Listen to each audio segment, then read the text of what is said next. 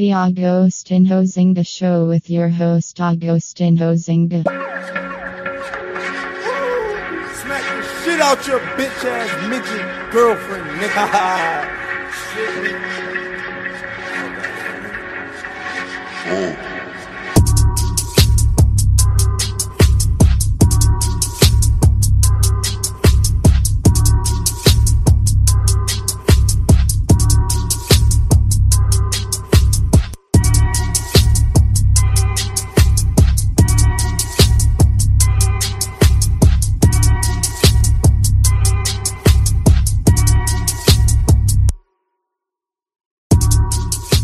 Hello there and welcome back to the Agostinho Zinga show with I, your host, Agostinho Zinga, and this is episode number 721. That is 721 of the Agostinho Zinga show with I, your host, Agostinho Zinga, and I hope you are doing well wherever this podcast may find you. I hope you are doing swimmingly. How am I?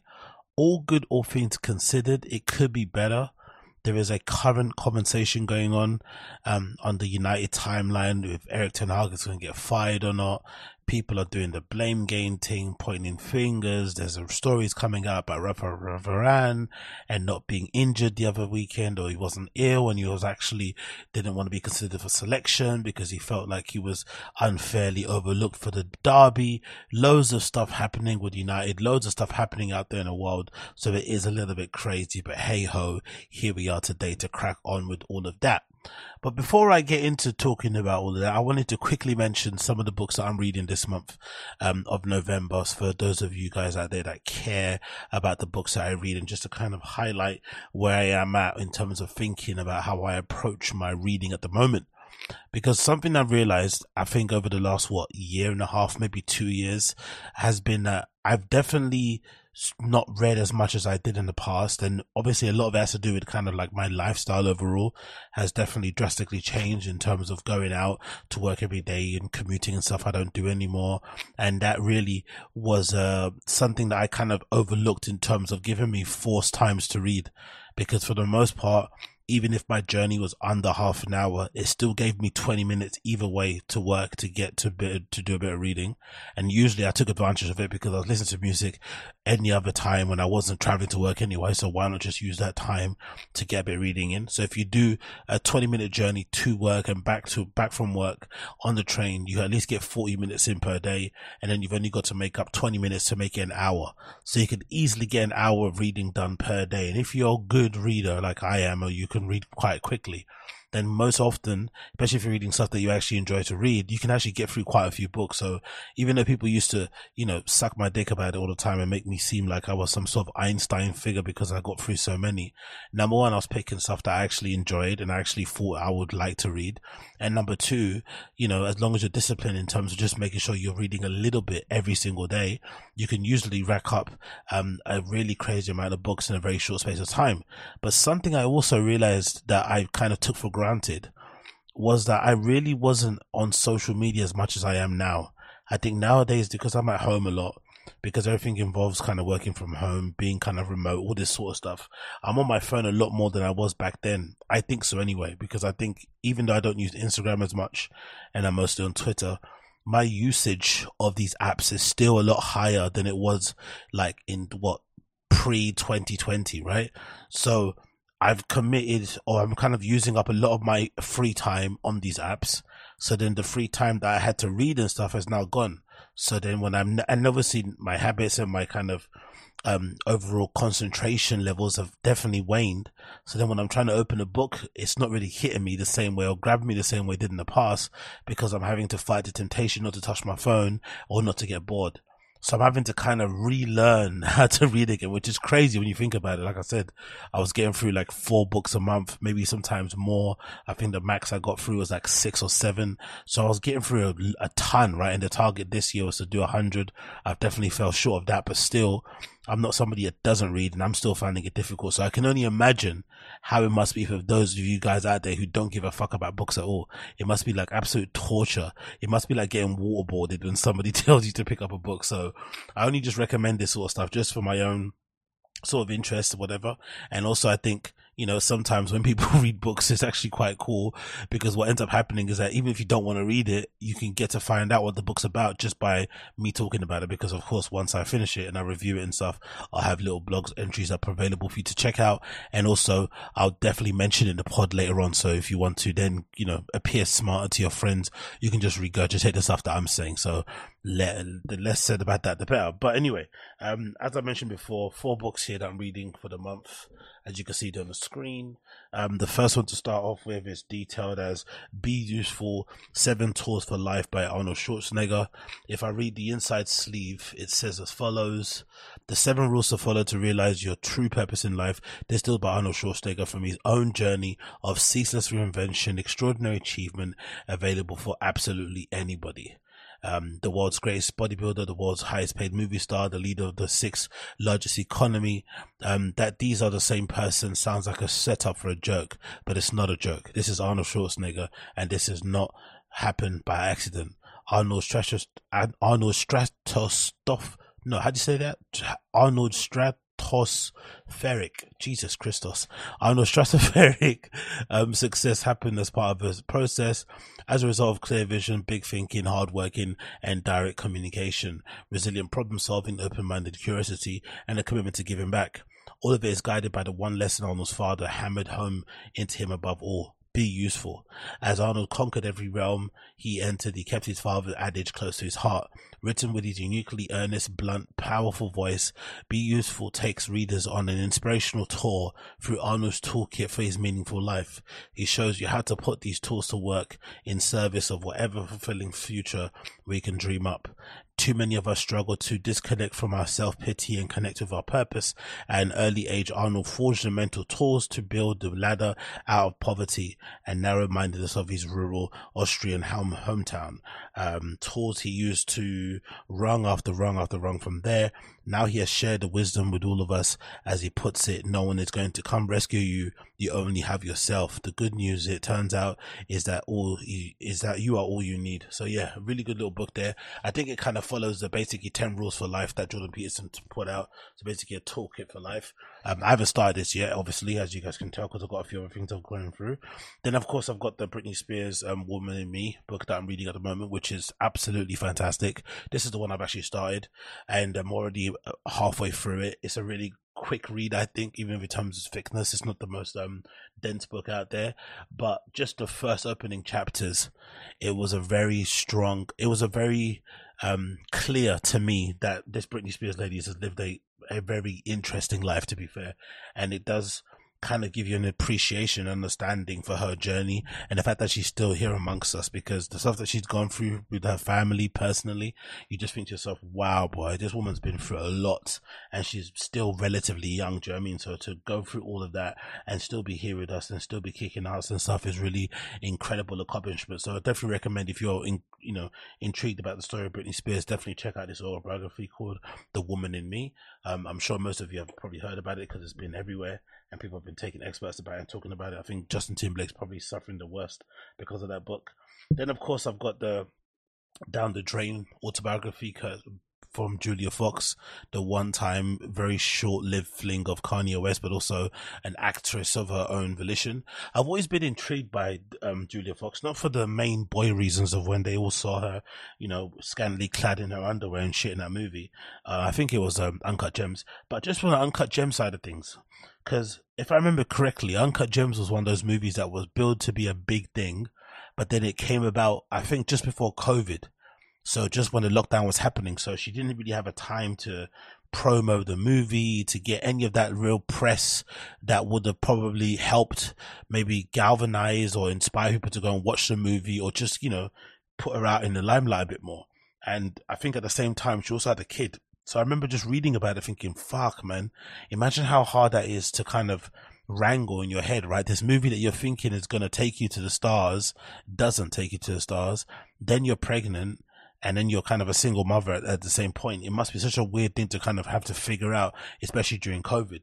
So I was always intrigued by her story. And then of course she's got that part of her story, the early years, which I'm also aware of, of her being a bit of a, like an art hoe back in the day, you know, Lower East Side type of scene and shit and hanging out a lot of the guys and girls that I'm kind of you know, had grown up kind of admiring from afar and stuff. So I'm curious to see what kind of makes her tick and stuff. And, you know, it may be a bit early for her to have an autobiography. I think she might be in her mid 30s or something, but still, you know, it might be an interesting insight memoir nowadays when she, her memory is kind of fresh in terms of understanding, you know, where she's come from because she's got a lot of tragedy in her past too.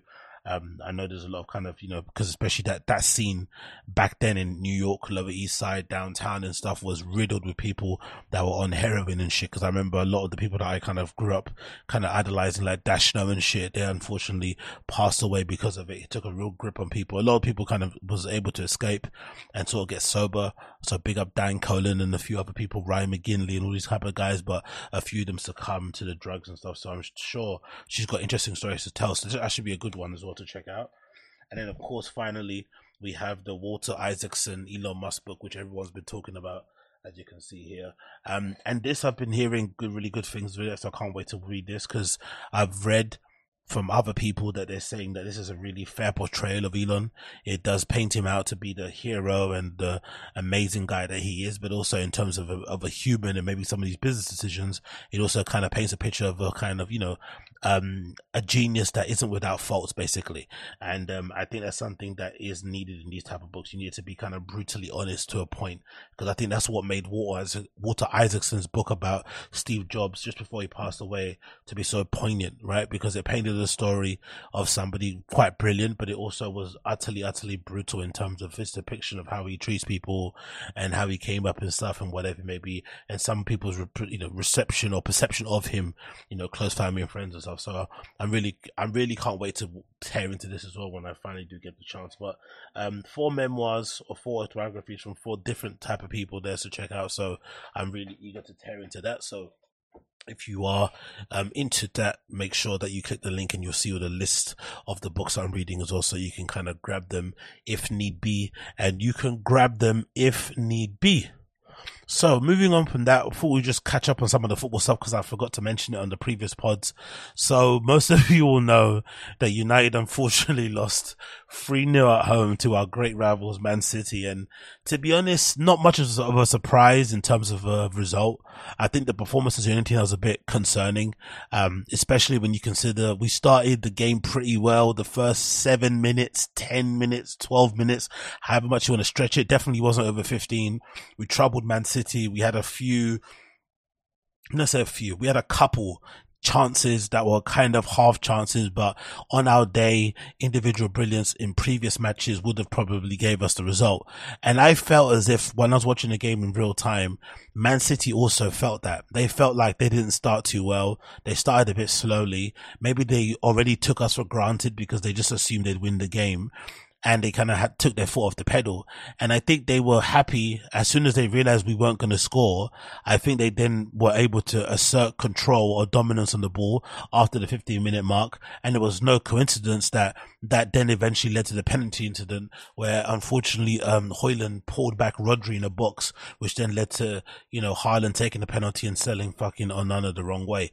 So I think all of that sort of dominance really if anything, zapped all the confidence and the belief out of our players because I don't think Man City played even that well, especially from previous performances um, where Man City have absolutely destroyed us. I thought they were in second gear really, and they didn't need to go anywhere because I think they kind of had us in the palm of their hands. They were toying with us. They had always controlled the ball, and I think one thing you could always tell when I was watching the game, a very kind of clear example of how far apart we are from each other, and the fact that Man City are clearly on another level when it comes to structure, when it comes to their team and quality is the way that the players were receiving the balls in tight areas, the way that they were manipulating the ball, the way the ball was progressing up the pitch. Everything from Man City just looked crisp and intentional and purposeful. And again, everybody on that pitch looked like they had supreme technical ability when it came to controlling and manipulating the ball. Whenever it came to United players, it seemed a bit clunky. It seemed a bit all over the place. It just didn't really seem to go anywhere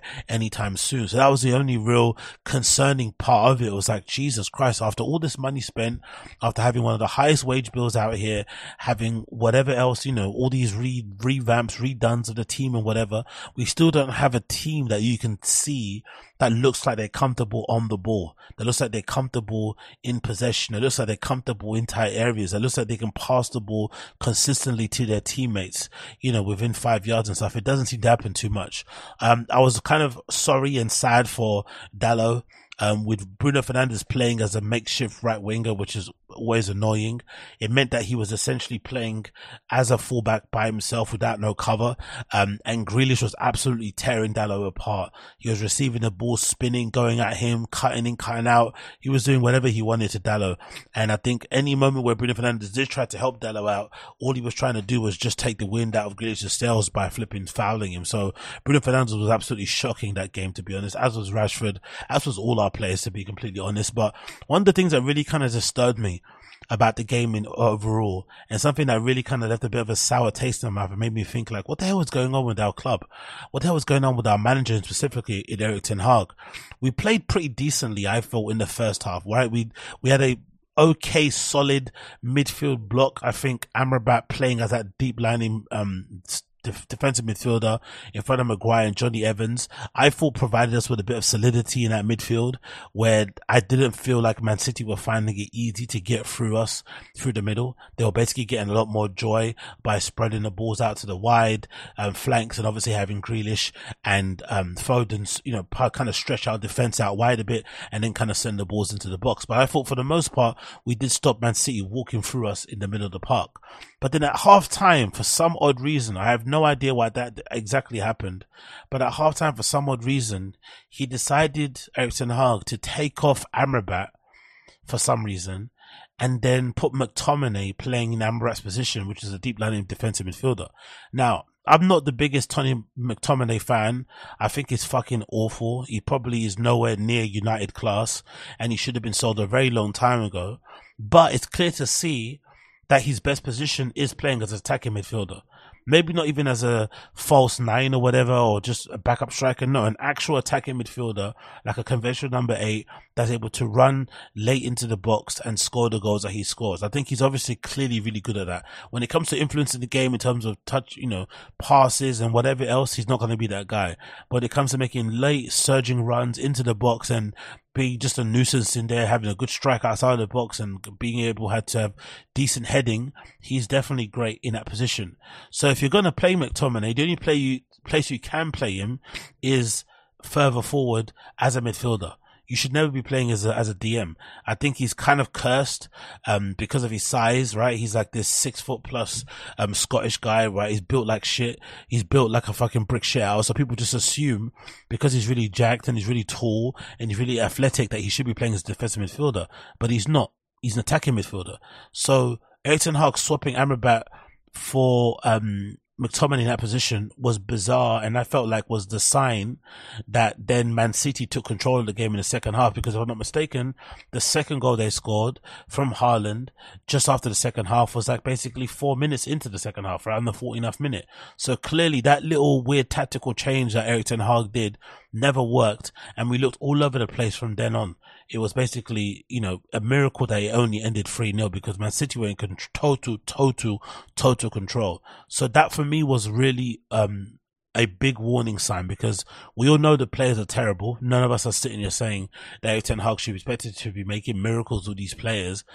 But already their like their performance levels aren't the greatest. So if you give them an excuse to throw the towel in, they will. And I feel like Erik Ten gave these players an excuse because he took off Amrabat, who was playing okay at that time. Even if he wasn't playing the greatest, he was still providing a defensive cover and also plugging in holes, um, you know, in front of Maguire and Evans and the entire back line. So it prevented Man City to easily walk through us in the middle, which would left them to only, you know, attack us from the wings. But the moment that changed, they were attacking us from all over the place. They were knocking balls over the top, through the middle, out on the flanks. It was an absolute bloodbath. And honestly, it was a miracle, absolute miracle. It only finished flipping 3-0. I swear to God, it was an absolute miracle. It only finished 3-0. But then to make matters worse, to make matters worse, just the other day, United, of course, decided to lose again at home. and this time in the flipping Carabao Cup, the League Cup against Newcastle. Newcastle basically got revenge, um, from us beating them last season on the way to winning the flipping trophy itself. And to be honest, this was even more frustrating and even more demoralizing because if anything, a lot of us, myself included, were like, "Oh, why doesn't the manager rotate this team enough?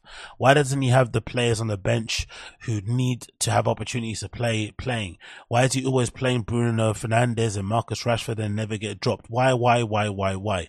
Well, Erik Hag decided, "Okay, cool. You guys want these guys to play? Here you go." He put out a lineup of guys that you would largely consider are the second team, um, especially in midfield, and it didn't work it really didn't work the entire game. And if anything, it probably felt like it was less of a individual personnel thing and just more so an inability to like be organized, um, to play for each other, to plug gaps, um, to give a shit really. That's essentially what happened because I felt like as soon as Newcastle scored their first goal, our heads completely dropped. And don't get me wrong, the first goal was very well taken. Um, I think it was a ball over the top that essentially Almiron ran onto and was able to strip whoever he was running, um, trying to defend against him and got one touch, you know, over flipping Onana's hands and Onana still was looking a bit shaky to me. And I thought, to be honest, all their goals were really well taken. My favorite probably would be Joe Willock's from them, especially, you know, I, I love a good side foot finish outside the box and that was a really well done from him. But I feel like Man Newcastle again, similar to Man City, didn't have to do much to win. I think we kind of made it a lot easier for them because as soon as they scored their first goal, the players kind of rolled over and died. And for me, that is kind of unacceptable, especially when you think about where we are this season, what it's looking like we're going to end. You would imagine a League Cup, although I'm not bothered about it, would be one of those competitions that Erik ten Hag would want to use to galvanize the team. Whenever you're going through a bad run of form, bad patchy run in the league, or whatever it may be, you'd want these top positions to come around so it can give you a little bit of respite. But the way that these guys are performing was absolutely crazy. Even though I said, I think before the game started, I said something to myself like, oh, Newcastle probably need this League Cup more than we do now this season, especially considering the money that they've invested into their squad and where they want to go and stuff. Just having that trophy, you know, after such a long time would obviously be something that they would obviously, um, be all over the moon about. But the concerning thing again for us as a United fan is just we don't really see, or myself, I don't really see what this team does in training. There's still no identity. There's still no way of playing. The patterns of play are all over the place. Like the individuals are still very questionable. You look at someone like an Antony and it's like 80 whatever million that was paid for him. World, you know, a record signing or a record, but a record signing for United, and the fact that he still looks so painfully average, and don't really see the use for him as well in the team, and the fact that he keeps continually getting picked, and then of course the Maguire Lindelof partnership at the back was really bizarre. Um, Reguilón playing at left back didn't really offer much, neither did Dalot. Um, Casemiro looked very shaky and had to go off, I think, with an injury at half time. Mason Mount is looking like one of the most pointless signings of all time. Uh, I don't know why even be bothered signing him. We probably should have kept hold of Fred if you're going to sign the Mason Man, because Fred, I still think nowadays is miles clear of Mason Man as a player. And then, of course, the most concerning part of it was Mejbri, Hassan Mejbri, because I don't know. Again, do we see much in him as a player apart from kicking people and stuff? Has he got much technical ability outside of just being able to run and clock up loads of kilometers and stuff? It doesn't look like it. He doesn't look like a really good technically proficient player either. So there's a real mismatch of players here that I don't really see what it makes sense or how it's going to work for the long term or what he wants to get with these players. But one thing that is for sure is that this result and maybe the next result that we're going to have coming up for fixture for United in the league, I feel like are going to be very testing moments for ten Hag because so far, if you you know read some of the papers and some of the rumors online, there is a suggestion out there that his job could be under threat and most likely he could get sacked sooner rather than later. And for me, I personally have no qualms if he does get sacked or if he stays, to be honest, because I still think the biggest problem at the club isn't the managers, isn't the players even. It's definitely the board and the owners. Until we get rid of the Glazers, we are doomed. I think we've basically seen evidence of that over the years since Sir Ferguson's left. I don't think we've had a major, you know, we don't have, we've never had a, a sustained um, period of success. We've never had a consistent run, you know, of playing good football or just being a team that was winning things. It's never happened um, post Sir Ferguson. So clearly the proof's in the pudding. So if that's the case, I think all of us should be able to deduce that even if you even if you don't agree with that, um, you know, I don't think all of our previous managers were that terrible. I just think it's a combination of them maybe not being the right choice and also having owners who clearly don't care about the footballing side of things as much as probably the fans and other people would do who come into the job new. So again, the only way we can kind of see success is I feel like maybe we stumble across, you know, the next Sir Ferguson or something, or the next Klopp or the next Guardiola, which obviously isn't likely. And there also isn't a guarantee that that person would want to come to United, right? Maybe you want to go to another club, a smaller one, a more regional one, wherever it may be. So all these things are hypotheticals, but I just wish that there was a solution now that would appease everybody and that would, I would say guarantee, but that would at least get us some way along the journey in terms of maybe getting us back to where we should be right? I don't think there is though, because the risk involved in signing a new manager and then thinking that's going to do everything is really high. The risk of keeping Erik Ten Hag in the job, even though he's absolutely stinking the place out and he's clearly, um, in over his head is very high. Um, especially when you consider all the turmoil and the stress, confusion and the drama that's going on behind the scene in the dressing room. It's looking really nuts because there's been reports coming out recently about certain, you know, individuals in the dressing room not bringing you to happy with how strict Erik Ten Hag is and all this malarkey. And to be honest, it's not real surprise. I don't think anybody with any common sense would have not seen this because I think you can do that whole strict thing as a manager, but it only really works. That whole disciplinarian, that whole being cold or leaving players out thing only works when you're winning if you're not winning games and suddenly the players that you're leaving out in a lurch, especially if they're like locker room favorites, right? They're like very popular within a group of players. It can be very detrimental to the overall mood of the team. So I think Erik Ten for me, I feel like he underrated or didn't really maybe keep that in consideration when he maybe banished Sancho and a few other players and even the Maguire thing if you think about it. As I don't like Maguire, but that Maguire situation was very odd he essentially came in, stripped Maguire of his captaincy, made him the sixth, fifth, or whatever set choice centre back. Then wanted to sell him in the summer, but there was no bids. Then he comes back into the team, and you know eh, you're just meant to pretend everything's okay. I'm sure Maguire has his own fa- fans and friends in the dressing room who probably weren't too keen with that either. They're like, okay, we understand football wise, you want to strip him of the captaincy, but this treatment is a bit odd. The catalogue of things that's going on, especially when you read the rumors or the stories that were happening about Jadon Sancho essentially being banished away from the team and the treatment that he's receiving, you know, having to eat his food in the in the dorms of all the youth players and stuff. It's absolutely heinous. So I'm not surprised to see there's a lot of mess around his name. And I think for me, the greatest issue with Erik Ten Hag has always been the style of play. I think I was one of those people that believed that he was going to come to United and play the Ajax way or a version of the Ajax way. But clearly that wasn't the mandate. Clearly mandate was maybe to win trophies, maybe to finish in the top four because he's not really tried to have us playing attractive football really. Apart from that one half or that one game, sorry, against Crystal Palace actually. Um, in the League Cup. I think there's only one time we actually saw United actually play some sort of level of coherent, you know, entertaining football. Apart from that, it's been absolutely drab. So maybe that is was the case, but I just wish that things would have changed in that direction. I think many of fans would have given him more time if we had, you know, better football to watch. But the fact that the football's dire, the signings are terrible, the results aren't going our way, it just makes it a lot easier to just, you know, to just say, hey, sack him and get someone else in you that can play that side of the play. But again, I just think with these owners, there's just no way you can kind of win. You know, they have too much control. They meddle too much. Um, there's no, you know, plan for sporting success in the first place anyway. So it's a bit of a shit show to be completely honest. It's honestly, honestly a bit of a shit show. But again, I cannot be surprised when it comes to United. I cannot be surprised when it comes to United.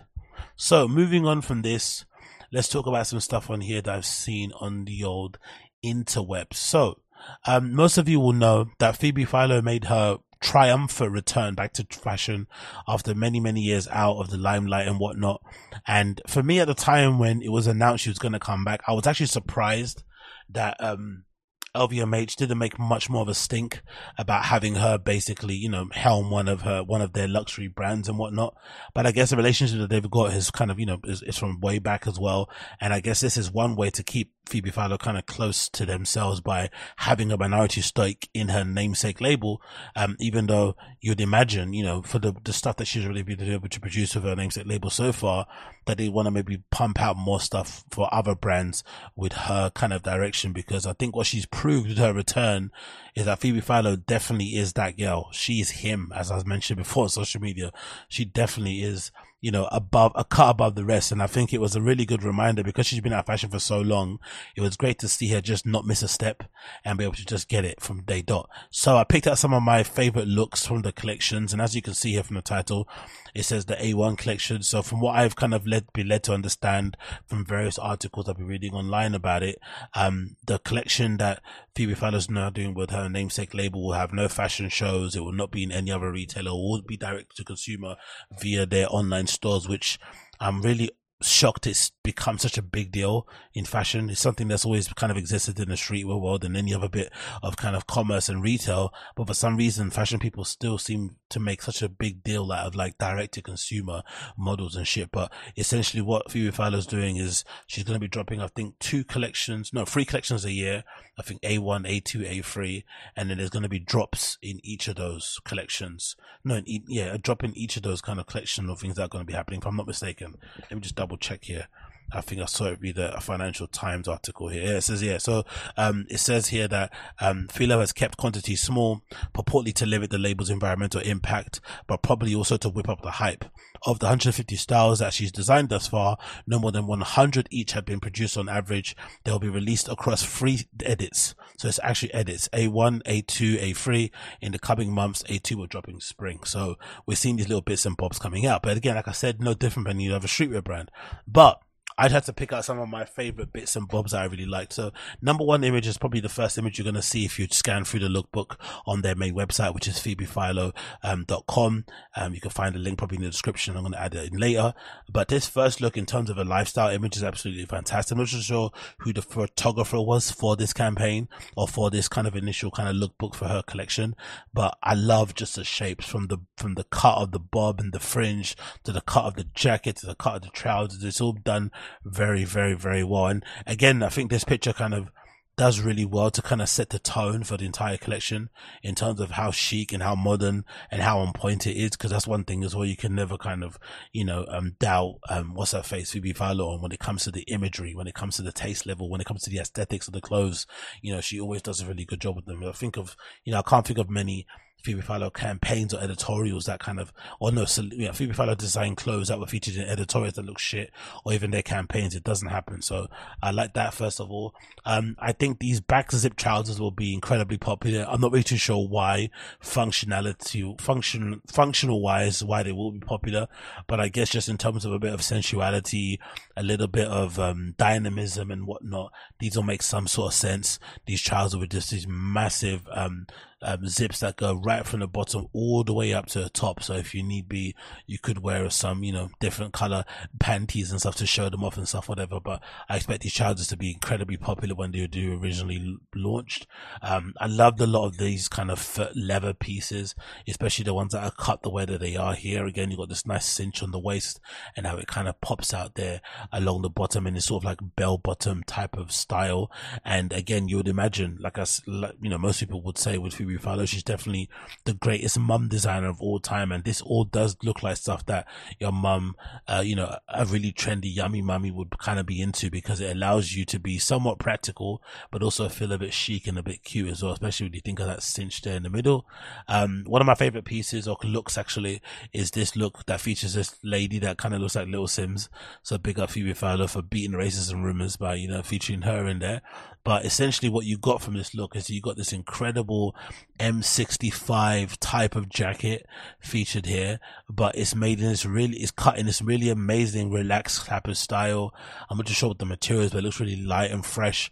And then you've got this really nice kind of funnel thing that going on on the top. And this feels like a bit of a signature on Phoebe Philo design clothes, where she's got this sort of like elongated, exaggerated sort of like funnel type of thing, um, that you kind of that will help you to kind of go over your face if need be, if you're a bit cold and whatnot. It sort of doubles up as a sort of like a face shield type of scarf type of thing, whatever. I really like that. As to, I actually like this really, um, big, what looks like a money clip that's been turned into a, some sort of clip that you can put on your clothes or whatnot for extra bit of detailed styling tips. So I'm a big fan of those. Um, and then of course some of the lifestyle images are really well done and really well shot. Um, I again, I'd love to know who the photographer was for these because they look really amazing. I love this sort of, um, you know, crazy jacket as well. I'm not too sure what the materials are in terms of what it's made of. Actually, I maybe we have to check on the actual online store. Let's see if it loads up here because most of the stuff is sold out, which is absolutely wild when you consider some of the prices. But then again, you consider all the hype around Phoebe Philo and the fact that people have been kind of waiting with bating breath um, for her to kind of drop. Um, it's no surprise that most of it is kind of gone flying out the shelves. The, the, the mum bracelets and the mum necklace is completely gone, which is wild because if I'm not mistaken, it's sterling silver as well with gold coating, which is kind of crazy, but it shows the power that she has. You have an uh, XL Cabas bag. I'm trying to see where that big fairy number is. It might be the piece actually that was priced on, um, you know, priced priced on fucking availability or something. POA. I remember that was one jacket that you had to kind of email them to find out what the price is. So that might be it. Anyway, let's go back to the thing. Um, that's a really cool jacket. I think these old fashion guys are going to be into it.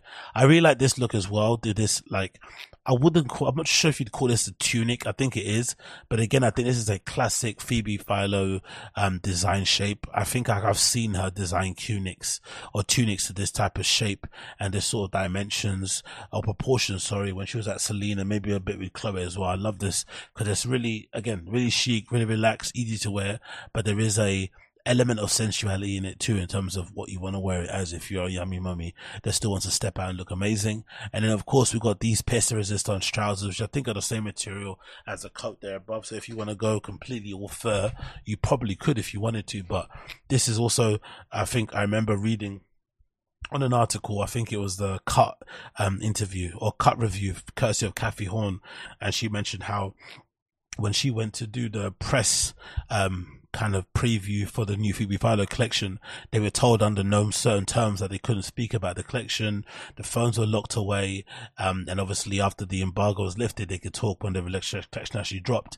And I think she mentioned part of the reason why they were so secrets you know, secret, um, secretive about everything was obviously to build a hype, but mostly it was an issue of they didn't want anything to be copied. They didn't want to have leaks of every year's collection and then have it kind of pop up all over Taobao or fucking, you know, whatever else place that exists out there. Um, and then again, nice shapes here on this other outfit too. I love some of the little detailing bits and bobs here with the, I think that looks like a ring or the end of a clip or something, I'm not too sure, but that looks really great. One of my favorite looks. Um, the mum necklace is a really funny look because this looks like this could be a boy. I'm not too sure if it is, but again, a nice little hit, a nice little styling hit. Very well done there. I'm a big fan of Daria Werbowy, um, this model here, who's been out the limelight for a while, but I think she came back with, I think I'm going to say Gucci. Recently she came back, but I remember her mostly because that was some of my formative years reading like early magazines of like, you know, Vogue Paris when Emmanuelle Alt and before that Carine Roitfeld was editor in chief over there. And then some of their models, to, you know, some of their go-to models were people like Daria Werbowy because she was just always looked immensely cool in clothes. It's another good example of it. Uh, that just looks really good in terms of the shirt and the bag, just chilling and having a good time. I think that bag is actually sold out as well, right? The one with the, the three different compartments. I'm pretty sure that one sold out too. I also, I'm, I'm a fan of this sequin looking top. If I'm not mistaken on the website, it describes itself as a long t-shirt. So I love the fact that that's the case because then it also reminds me of free um fucking Young Thug because that's something that he mentioned also when he was asked about wearing that kind of leopard, famous leopard print dress that he wore that time. Again, a big fan of the proportions and the cuts and the shapes and stuff. Um, these glasses look crazy good. And these are also another item that sold out, if I'm not mistaken. Checking the actual Phoebe Philo website himself. I'm sure I saw it. There we go. Yep. There's glasses there. I think they're called the Peak sunglasses. They're unfortunately sold out, but they look really, really hard, man. That's a good pair of sunglasses. I'm surprised these definitely flew off the shelf the angular kind of like cat eye look to these glasses look really really great. So you can move on to that one. And also i'm not a fan i'm not i don't mind these crystal type of earrings as well. They look fairly decent. You got a nice big tote bag there. And again i like this money clip type of um, accessory that clips onto the outside pocket there or anywhere else, I'm assuming. And then, of course, one of my favorite looks on the entire collection is this, mostly because of the bob and the cut, but also because of how everything sits on the body. You got some angles here, a couple of angles there, as with the bag, and then you got this amazing image, amazing, amazing image. Um, again, the big fur number we got going on there. I'm not too sure what the earrings are saying there, but I'm a big fan of those. And then we got some of the uh, looks towards the end of the lookbook, which is this one, which kind of reminds me a little bit of Katie Holmes. Um, and then we've also got another image here of Dara Bow as well, looking internally cool. And one of my favorite jackets too, which is this really strange. It almost felt like this is might be one of those leather flips of the same jacket that he already featured before. not too sure that's the case, but anyway, whatever. It does look like a really nice um field jacket that's been made in leather, and then you got this really nice cinch here on the waist that kind of helps accentuate the hips and makes it look a little bit, you know, less masculine than maybe it would do if it was made just like a typical old vintage shop kind of leather bomber jacket. So yeah, big up Phoebe Philo for this. Um, I'm not surprised that most of the stuff is selling out. The reviews are, go- are glowing. Everybody's flipping, you know, queuing up to fucking suck a dick. But again, it's no surprise because I think the, the, the thing that you realize straight away when you see the collection is just how vast it is. It's crazy how much stuff is included in that collection.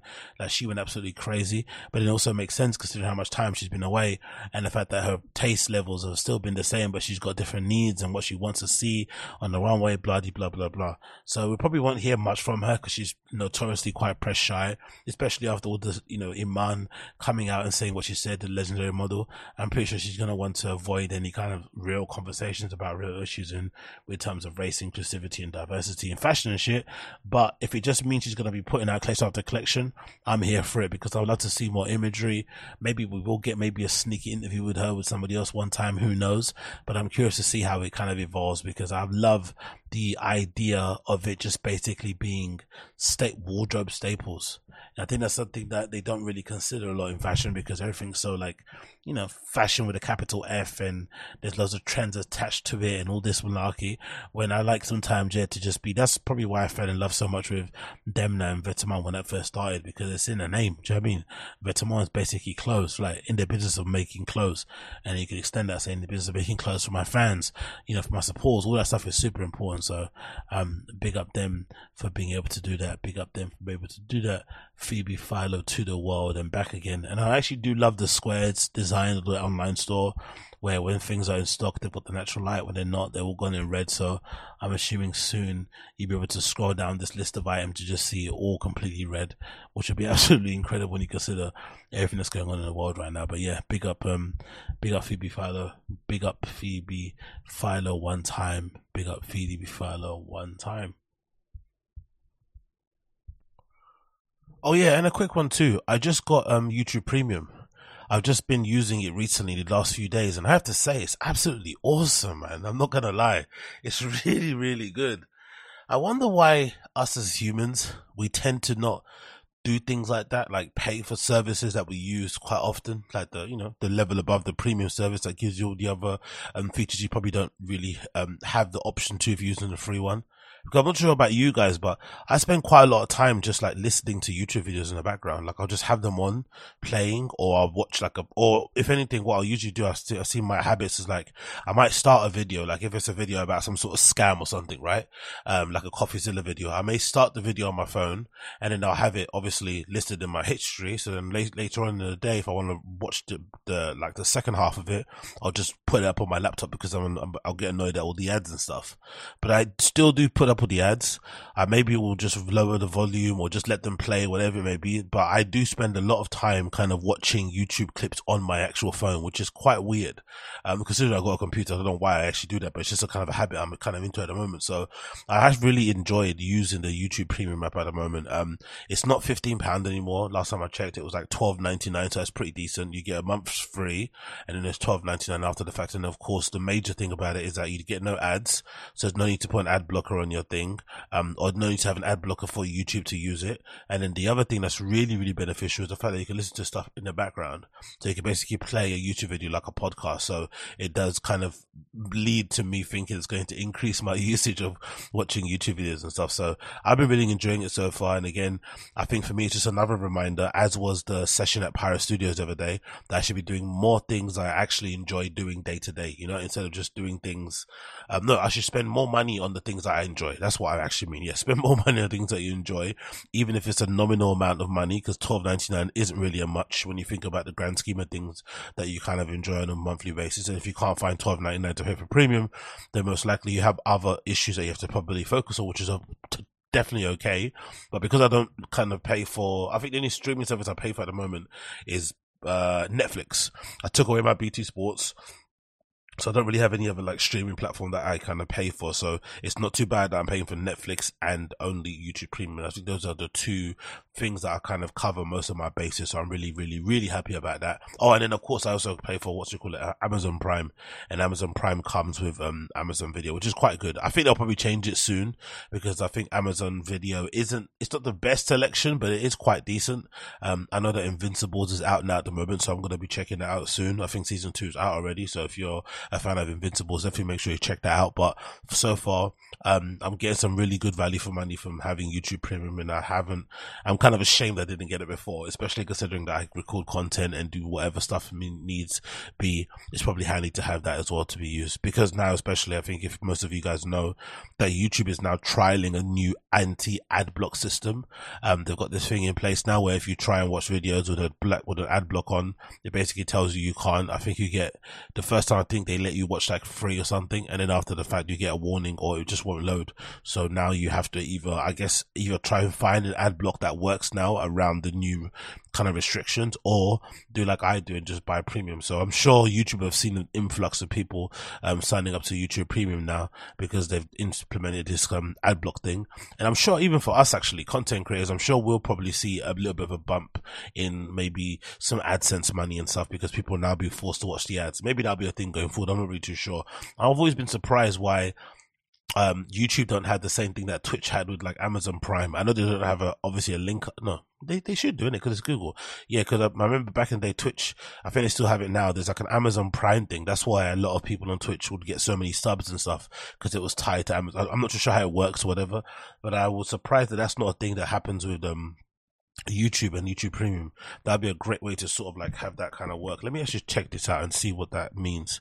Um, let me see if I can do it. This is Twitch. Amazon Prime. Um, yeah, Amazon Prime sub. How does that work? What is that all about? Uh, so I said, I think it says here. Let me see. Um, you can what what's that? You can switch to Prime subscription at any time. Um, yeah, let's see this. Can you sub to Amazon Prime or Twitch? To subscribe with um, to subscribe with Prime with Prime Gaming, you have a channel subscription that you can be used as a partner of affiliate of a channel, the host, and at no cost. Click the subscribe button do you have one free? Da, da, da, um, how does it? how does it work? How does it work? Let's see what they say here because I'm curious. I should see. Yeah, um, so Prime Gaming it says there's a premium experience on Twitch that's included with Amazon Prime. The Prime Video membership. The Prime Gaming includes bonus games and exclusive in-game content and channel subscriptions every month at no additional cost can be used as any partner affiliate channel exclusive emotes and chat badges. So yeah, it's something that they have in line there with Twitch and Amazon Prime. So I would love to see they do the same thing with the, uh, with YouTube Premium with content creators all going forward. Maybe it would um you know lead to an influx of people signing up to YouTube Premium. You never bloody know. You never bloody know. Next on the list here, I quickly want to mention um, news here regarding Corteiz. Um, I have to be honest, um, I've been liking what Corteiz Corteiz has been doing for a while now.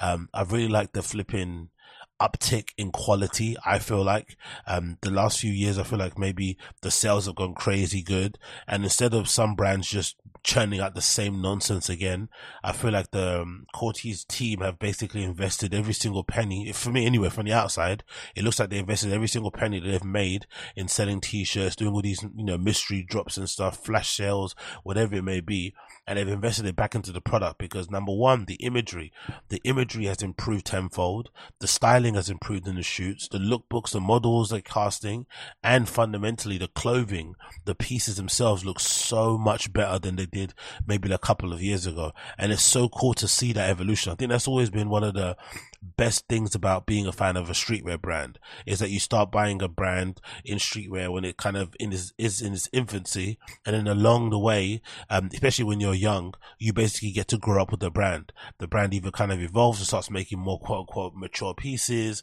um, the quality increases they start opening stores they maybe start um, having new customers and shit or maybe you even start kind of hanging out and getting to the people behind the scenes. But regardless you get to see it go from being a t-shirt brand and then kind of building itself up into like a fully fledged collection with quote unquote cut and sew and all this malarkey people kind of know and love. And this is a good example of it with some of the pieces that are coming up in their new drop that they're about to have um, in the next couple of days. And one of the things I love the best is this jacket. Um, it's um it reminds me, I forgot the name of the jacket, but there was a particular jacket in New York that used to get boosted all the time. That Supreme make a version of it as well. Um, it's really big. It's really padded parka. Um, it's got loads of down filling inside it. I think the Supreme might have like 700 down inside of it and stuff. And they've made different variations of it over the years. And, um, Corteiz basically made their version of it in this lovely bone ivory off white type of colorway. And it's absolutely beautiful looking. Um, you can see at the front here, it's got loads of kind of zip compartments at the front chest pocket, so maybe you can put your hands in the chest there, which I've always been a fan of. Great big pockets in the front, um, nice big Velcro straps as well, and it just looks fucking warm as hell. But if I had one slight criticism about this parka, would just be the logo at the back. Um, I've never been super fond of the Corteiz logo, um, the Alcatraz logo thing, personally, myself. It's never been super fond of it, but I do like this attempt to make it, um, you know, somewhat tonal. It looks like because the sky's shadow is behind it. So I think the logo itself is white. So the, if the jacket itself is off white, then the logo is white. So it doesn't show up too much. I'm not really the biggest fan of like, um, big back logos on jackets personally. I much prefer the little, you know, Corteiz side, you know, little script they got here in the front as opposed to the big brand logo in the back. But again, this is just me being a bit of a nitpicky asshole. Um, the leather jackets they make are really great. Um, I kind of get a lot of like old school Avirex and I forgot what the, 80s um, brand was, but there's a particular 80s brand that they used to make. I think it might be members only or something, but I think a lot of Corteiz leather jackets or these sort of shapes kind of remind me of those sort of like leather jackets from the 80s and stuff. So they do a really good job of those. And one of Corteiz's like kind of, you know, um, bread and butter, the thing that they absolutely smash out of the park for me are their tracksuits, like also, or their suits, right? Their top and bottoms. They're always, always fantastic. And this is a really good example of it. You've got the Alcatraz logo and it's sort of like, um, repeated all over this, um, olive green denim jean sort of setup. And again, this kind of gives me Dipset, diplomat type of vibes, of course, because it's filmed in, it looks like the pictures are taken in New York anyway, but it definitely gives me that sort of feeling. Um, nice and baggy fit.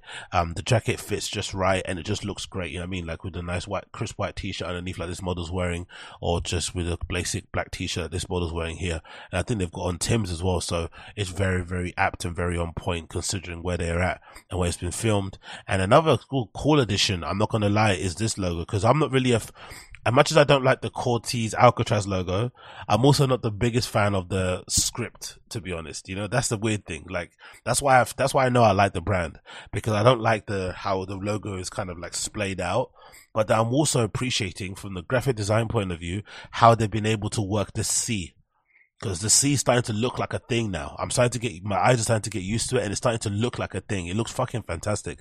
I'm not too sure if this is mohair, this jumper, but essentially it's a nice um, knitwear sweater, and you got the big C here in that kind of yellowy. I don't know if it's a yellow, it's an off-white kind of colorway with a star at the end of it. It looks really fucking fantastic. I'm gotta be honest, and I think I'm at a point now because I'm never gonna wear Palace, right? Because you know I think the fucking founders are cunts so I'd prefer to spend my money to, with another UK brand. If I was going to buy another UK brand to support, I think Corteiz would definitely be the one that I would definitely be checking out because they've got some really, really cool shit out there. Um, so this is a tweet courtesy of their account.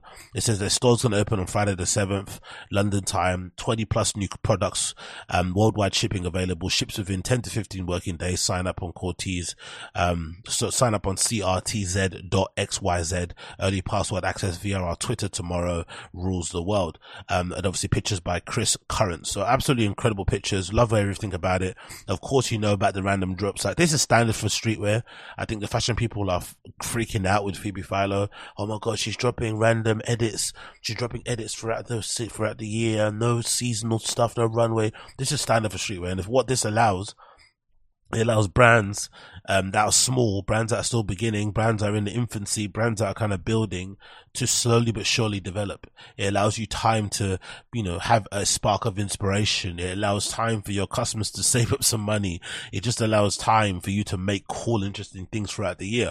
And you can drop them when you need to drop them. And if you've got a big jacket that you want to sell, you can sell it obviously closer to the winter. And then obviously if you've got shorts and t-shirts, you can sell that in the summer, but you don't need to do this stupid seasonal stuff and collections on certain dates when everyone else is doing them. You can just drop two times in a year, um, different, you know, two main collections in, in a year and then kind of have little things in between there, like collabs and stuff going on. So this is no surprise if you're a streetwear head, you know what I'll go on with this. But again, like I said, I think Corteiz have been doing amazing work. This is another, um, bigger picture of the actual jacket that they've got selling, what is going to come out soon. It's actually Gore-Tex as well. I didn't know that. Oof this looks beefy. Like you can just tell from the picture itself, right? Um, the jacket is like, it's, it's a substantial piece, you know, like the, the, the shape of it is absolutely incredible too, actually. You got this nice sort of like arch, which kind of looks like an N, right? And it carries that shape all the way around. So that's how you know it's been cut really well. You got the inside here, it's got that big N, and then of course you got it here around the edges of the shoulders too. It looks really fucking good. Um, if it was me again, nitpicky, I'd like this logo to be tonal too. If the back logo is white tonal. I'd like the front one to be tonal. Then maybe you can have the little um, logo or branding here on the wrist to be different. But I do like how it looks, man. It looks absolutely fantastic. Look at that. I think it's probably going to be waterproof as well um, nice big collar, funnel collar too, so you can kind of hide your face behind it and sort of use it like a de facto scarf. Um, and I also like the kind of champagne brown type of lining on the inside also. I'm a big fan of it. I wonder if it's going to come in different colors. I doubt it, but, and I also I'm curious to know why they picked this colorway. It's interesting one to pick in it, like this white puffer, cause, um, you'd imagine it get dirty really quickly or whatever, who cares? But I wonder why. Oh, it's not, it's actually, actually not Gore-Tex. Okay. I thought the logo, the logo kind of looked like a Gore-Tex logo. Maybe that was, um, done on purpose. It says Bolo B-I-G um, on the logo there. And of course, you've got those little, um, Corteiz insignia on the inside as well. All the stuff is really cool as a, as a customer to purchase, but I'm assuming a lot of this is also done to like, you know, to avoid, um, counterfeits and shit because all this stuff is a lot harder and maybe costs a lot more money to kind of do it. All these little all over print, um, tonal logos on the inside there. But yeah, it looks absolutely fantastic. I'm a big fan of it. I love that jacket. Um, we've got some other bits in here too. I wanted to quickly check out. Oh, and again, um, this is their collection throughout earlier the year, just to kind of show you that I've been, um, you know, liking what they've been doing recently. And I think for me, something that I'm kind of gutted I missed out on is this tracksuit, this olive green. Um, it kind of looks like an army, um, material type of um, tracksuit jacket thing going on. It's so hard. I'm so pissed off I didn't get this when it dropped. Um, so you've got this kind of like an anorak, um, half quarter zip, um, jacket. I wouldn't say it's half zip, so it's a quarter zip jacket. You've got these really big pockets. It kind of, if anything, reminds me of like Head Porter. I remember Porter had like a collection similar to this where they had these anorak type jackets and pants with pockets all over them. If anything, I think the, the Head Porter one had the same pockets on the, on the jacket on, as on the pants, which this is a bit different. So you got these big massive pockets here at the, at the, at the front on the chest. You got two different types of logos, one with the badge, one with the screen printing. You got the slip pockets on the side. You got these nice pockets here on the white. And then of course, the, what I've always liked about Corteiz is the shape of the pants. They're neither too flared or they're too baggy. They're just about right. And then you've also got the addition of this cool little strap on the side, um, where you can kind of adjust the, the, what you call it, the hole um, at the bottom of your pants as well. But yeah, very, very, very well done. This is one of my favorite pieces they've ever put out, to be fair. I'm not to lie. I absolutely adore it. And of course, the lookbook pictures, imagery itself looks absolutely fantastic. I'm not really too bothered about the polo zip thing going on there, but again, just really nice pictures. Very well done. Um, I love the prison pants. They look really cool too in the orange. Maybe ties in with the Alcatraz Corteiz logo. And they've also had gloves as well in the past that look really good. I'm assuming would double up as good, um, calisthenic type of things going on there as well. Um, And actually, you know what's actually good about Corteiz? I'm just thinking about it. I don't really know them or think of them as a t-shirt brand, you know? I think of them as like making actual pieces. That's actually a really impressive part of what they've been able to do over the years. You don't actually think of them as like just making t-shirts. Um, they make far more than that. And then of course, one of the other things I really liked about what they did was this varsity jacket they put out earlier because I don't know what it was about the varsity jacket, but it looks very London if that's possible. I don't know it's because of the branding at the bottom of the jacket that's kind of, you know, making me go crazy. But I love that the varsity jacket looks like a brand from the UK making their own version of the varsity jacket as opposed to trying to co-opt American culture and come off a bit beggy. I'm not sure if that makes any sense, but there's been a lot of brands I've seen in the UK who've co-opted that kind of American, um, style. Um, I think even Clint is a, is a big, um, is a big, um, victim of doing that sort of stuff. Although I like some of the Clint stuff, some of the stuff can look a little bit too much like wannabe from LA, wannabe from New York. Was I think like Corteiz do a good job of sort of taking Americana streetwear, menswear staple items and then giving them a twist, a UK twist. And I think that's what we always grew up with in the UK. Um, no one really, obviously there was a few African uncles out there that were trying to dress like they were from the States, right? From the States. But for the most part, we all just took what we saw with these guys on TV, on music videos and kind of made it our own. Do you know what I mean? That's a really, I, I always think of that, that legendary, um, top of the pops performance with, um, what you call it, with More Fire Crew when they all decked head to toe in iceberg history. That was a particular, um, very UK expression, but then also a kind of flip on what we were seeing some of our US counterparts doing, but doing it in a sort of European sort of like lens. So I do like the fact that they had this um, jacket in the way that they did. Um, you've got this amazing, um, bull, uh, British, bull? I'm not sure we go British bulldog, but I feel like this bull with the horns is somewhat of a UK insignia. There's something very UKish about this and how it's written on there. And I love the stars in between all the letters down on the end as well. Um, rules the world in between is absolutely incredible and the numbers in the front too. But I'm, I'm assuming it did really well because it sold out pretty quickly, I'm assuming. And then the same with the mohair. Um, you got some nice pants here in the back. And again, the models, the casting, the posing, everything just looks so good, man you want to, you just want to wear everything in this collection. Um, another great tracksuit. Um, not really, again, not too fond of the logo itself personally, if it was me. Um, I love that the, the, they're wearing the Nocta Drake slides again.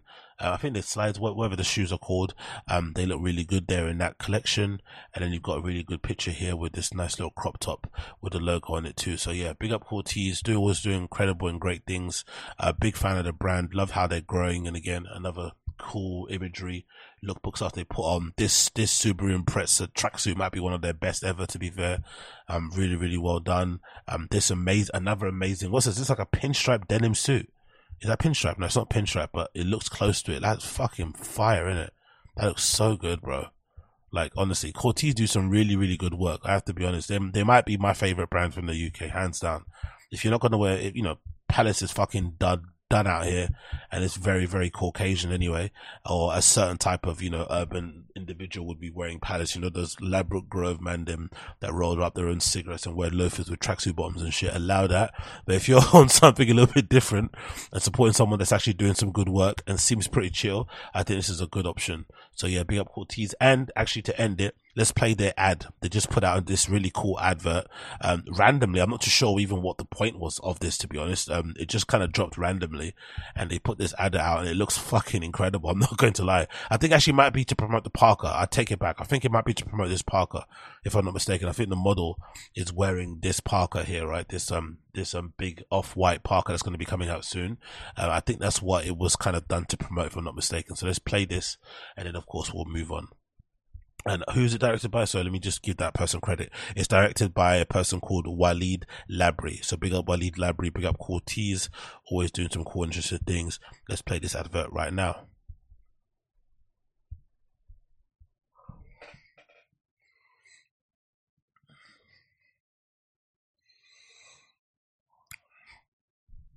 This is UK heritage, by the way, right? Coffee shops, right? Breakfast spots, cafes, cafs, as we like to call them here in the UK. This is British heritage. And I love that, um, cafs, especially in ends, are like, um, the sort of like they're basically a better meeting ground of all different types of cultures than going to the pub. Pubs are usually very, very mundele, right? There's loads of whites over there, but I feel like cafes are usually a better place to get a real reflection of what your area is like in general.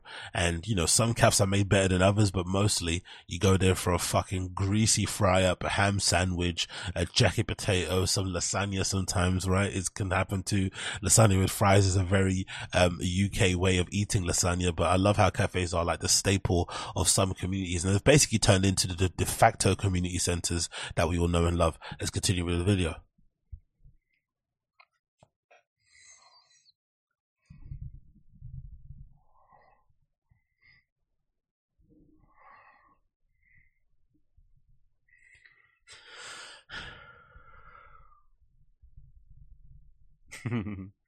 Some guy peeking through the window.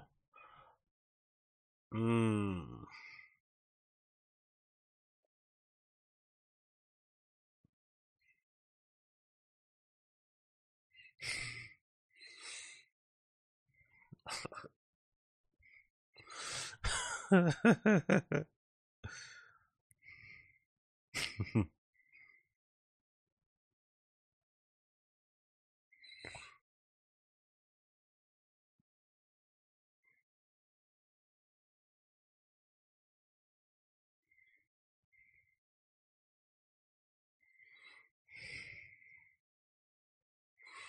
Boom.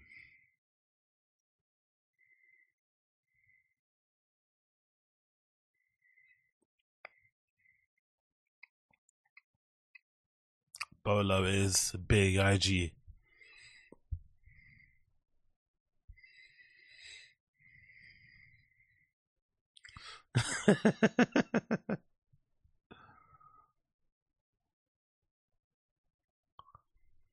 That's pretty cool, isn't it? It's pretty cool. So yeah, big up Corteiz, doing excellent work there.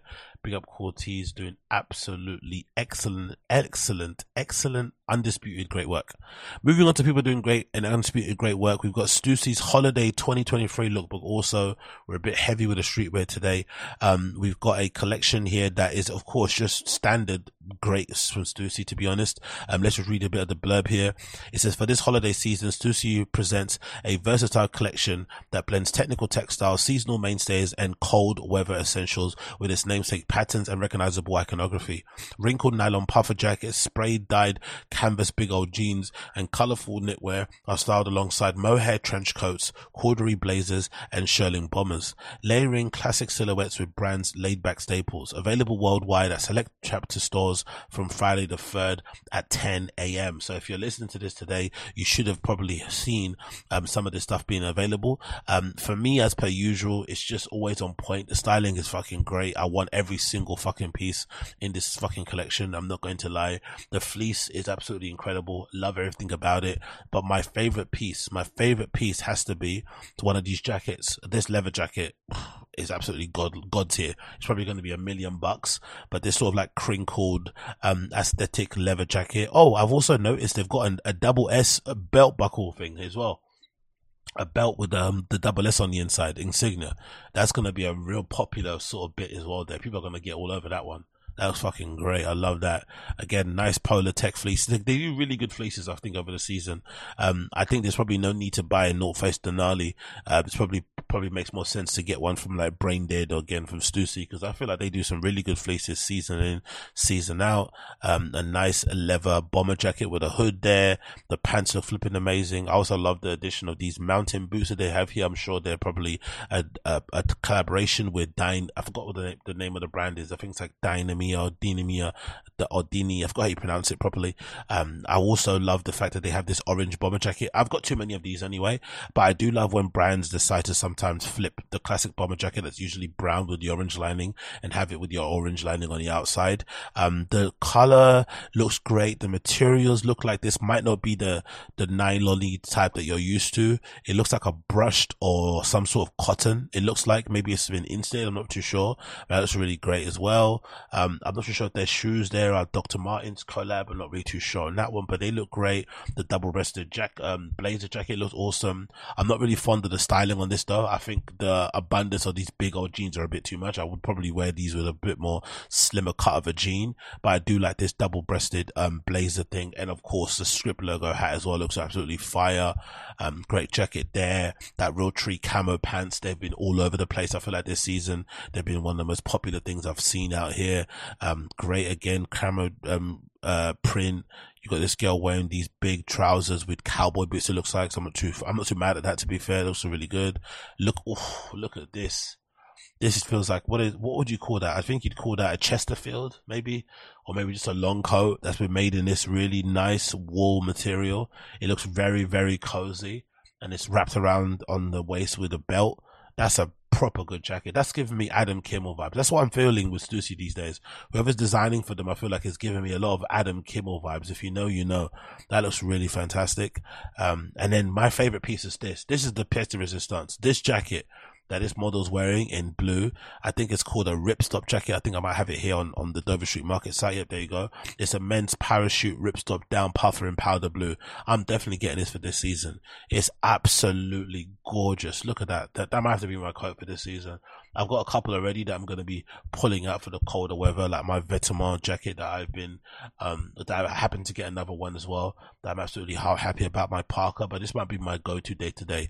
I love the color. That blue is so fucking beautiful. I love the cinch at the bottom here.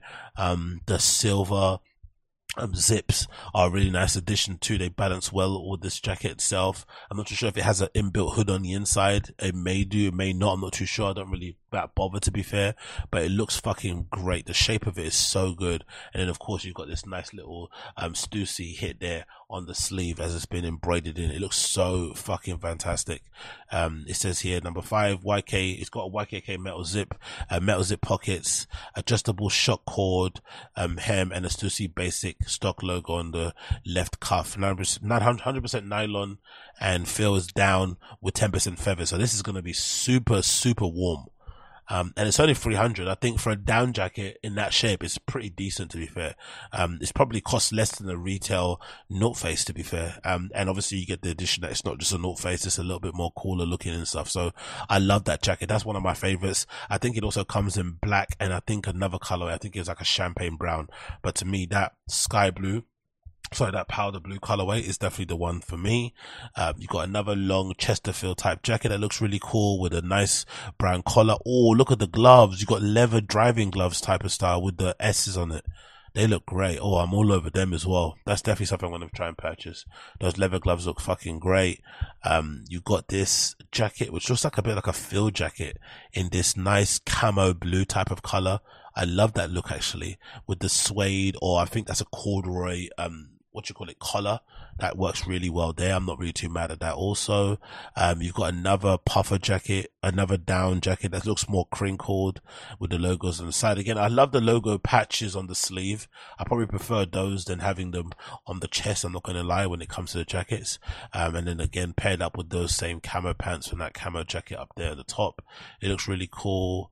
Um, again, you've got the same, I think, same jacket kind of pattern not too sure if it's been crinkled or if that's just like a pattern. I'm not too sure if the material's crinkled a pattern, but either way, I love it. Um, I love the basic black shorts with a little, um, Stussy hit on the bottom there. I wonder if they were going to get, um, more of those in different colorways. I guess so. Um, a nice Stussy sport t-shirt. I love that logo. Love the color combination also. Oh, look at that big blue jacket with a Stussy Sport at the back. Again, I'm not really big on the big logos and whatnot, but there's something about that Stussy script that I just absolutely adore. Um, the fleece here looks absolutely great, sort of like a chess piece, um, design with the little green, um, borders around the hexagonal brown bits and bobs on off-white color. Um, the combat pants here look really nice here. The cargo pants look really good there too. And then you got this, that's, I think that's the same jacket I featured that I was talking about up, up top. It's sort of like a field jacket. You've got four pockets at the front and it's got this really nice kind of boxy shape to it. So yeah, I'm not mad at that. Um, that same jacket. No, this is more like a chore jacket. It feels like in a washed out blue with the same look, same color um, pants as well. I love that. This denim suit is absolutely brilliant. Oof. I'm not mad at that denim suit in the slightest, to be fair. You've got that piling on the inside and you've got the double knee pants. Looks really awesome. You got a mohair. Again, I've seen a lot of this this season, probably because of the, of the season. Loads of mohair, fluffy jumper type of things. You got this nice powder blue one, which looks great. The the puffy blue jumper with the pants and the Mary Jane's a nice little bit of styling there. I'm not gonna lie, I'm not mad at that. Oh, look at this knit.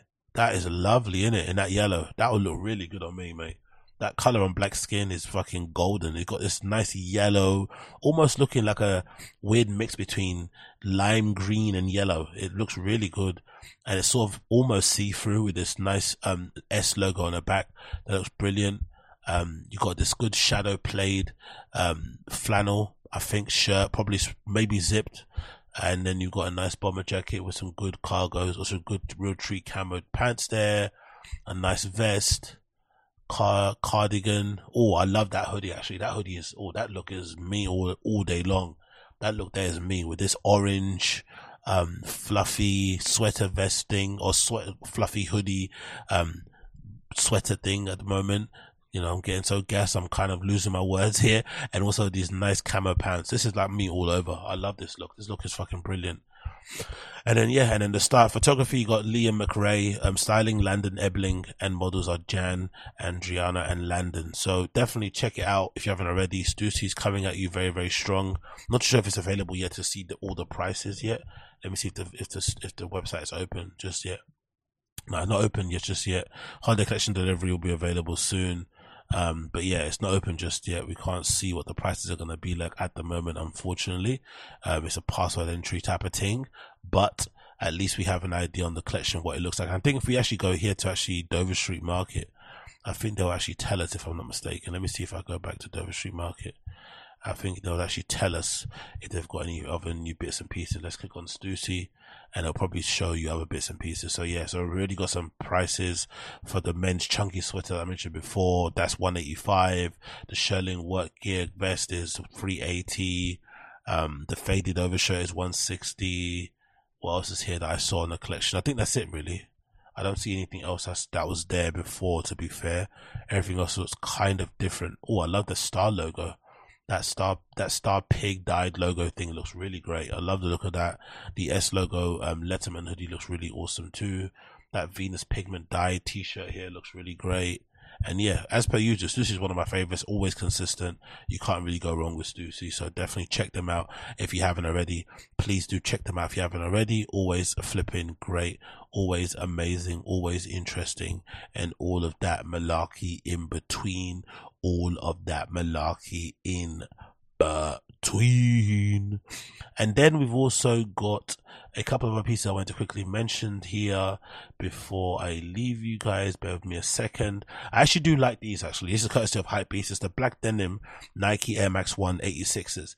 And essentially the 86 pairs of our Air Max 1s are basically made more to spec to the original Air Max 1s, which were called 90, Air Max 86s back in the day because of the year that they released. And uh, one thing that you'll notice about this remodel or this reworking or this reimagined pair is the fact that they now have this classic big window. And the big window, if I'm not mistaken, the history about it was that when Tinker Hatfield designed these shoes, they were originally designed with this massive big window, this massive air bubble. So essentially, if I'm not mistaken, the Nike Air Max air bubble extends that size anyway. But the window that Nike put on them was mostly a thing to avoid um, crackling and popping of the bubble. So I think when the window was really big and exaggerated, like if you look at older pairs of Air Max 95s and shit, you'll see that they've got really big exaggerated air bubbles. And I think they sort of like did, did away with them because over time people would use them and the bubbles would burst or they would kind of crumple and shit. So they had to kind of, you know, lower the size of them and make them a little bit more smaller and kind of encase them a little bit more so that people's shoes wouldn't burst. But I guess now they figured out a way to have this really big exaggerated window so you can see the whole entire um, backside bit of the where the bubble list sits on the Air Max, and you got this really exaggerated, crazy shape that looks absolutely incredible. And on older pieces, I remember um, on vintage pairs of Air Max ones, this material would actually be two different types of polyurethane, so you get this nice sort of like dye and off-white type of yellowing going on on the midsole if you wore them a lot of the time. So I love that they've kind of recreated that by having this. It's just probably a print, probably not even two pieces, but I still like the little addition of detail. And I was just saying that I think this colorway is quite mediocre, personally, in my opinion. I don't think it's that great, but I think the shape is what sells it. So that's why something I always said why I'm really annoyed that Nike doesn't do more of these faithful Reddits, so these faithful retros where they take these legendary shoes and they try to remake them how they were made, you know, when they first released. Because what ends up happening is that the shape of the shoe is so appealing that it makes whatever colorway you put on this shoe look really cool. Don't get me wrong, these kind of are giving a little bit Sean Wotherspoon, right? It's sort of like Nike decided to take Sean Wotherspoon's aesthetic and put it on a shoe, a GR type of shoe, because you've got this nice mix of different materials. You've got denims going on here. You've got levers. Um, you've got that looks like might be a suede going on new buck and maybe another material here on the front. So it's nice little mix of materials and obviously the hues and the palettes look very Sean Wotherspoon, but I still think the colorway is not that great, but the model itself is what sells it.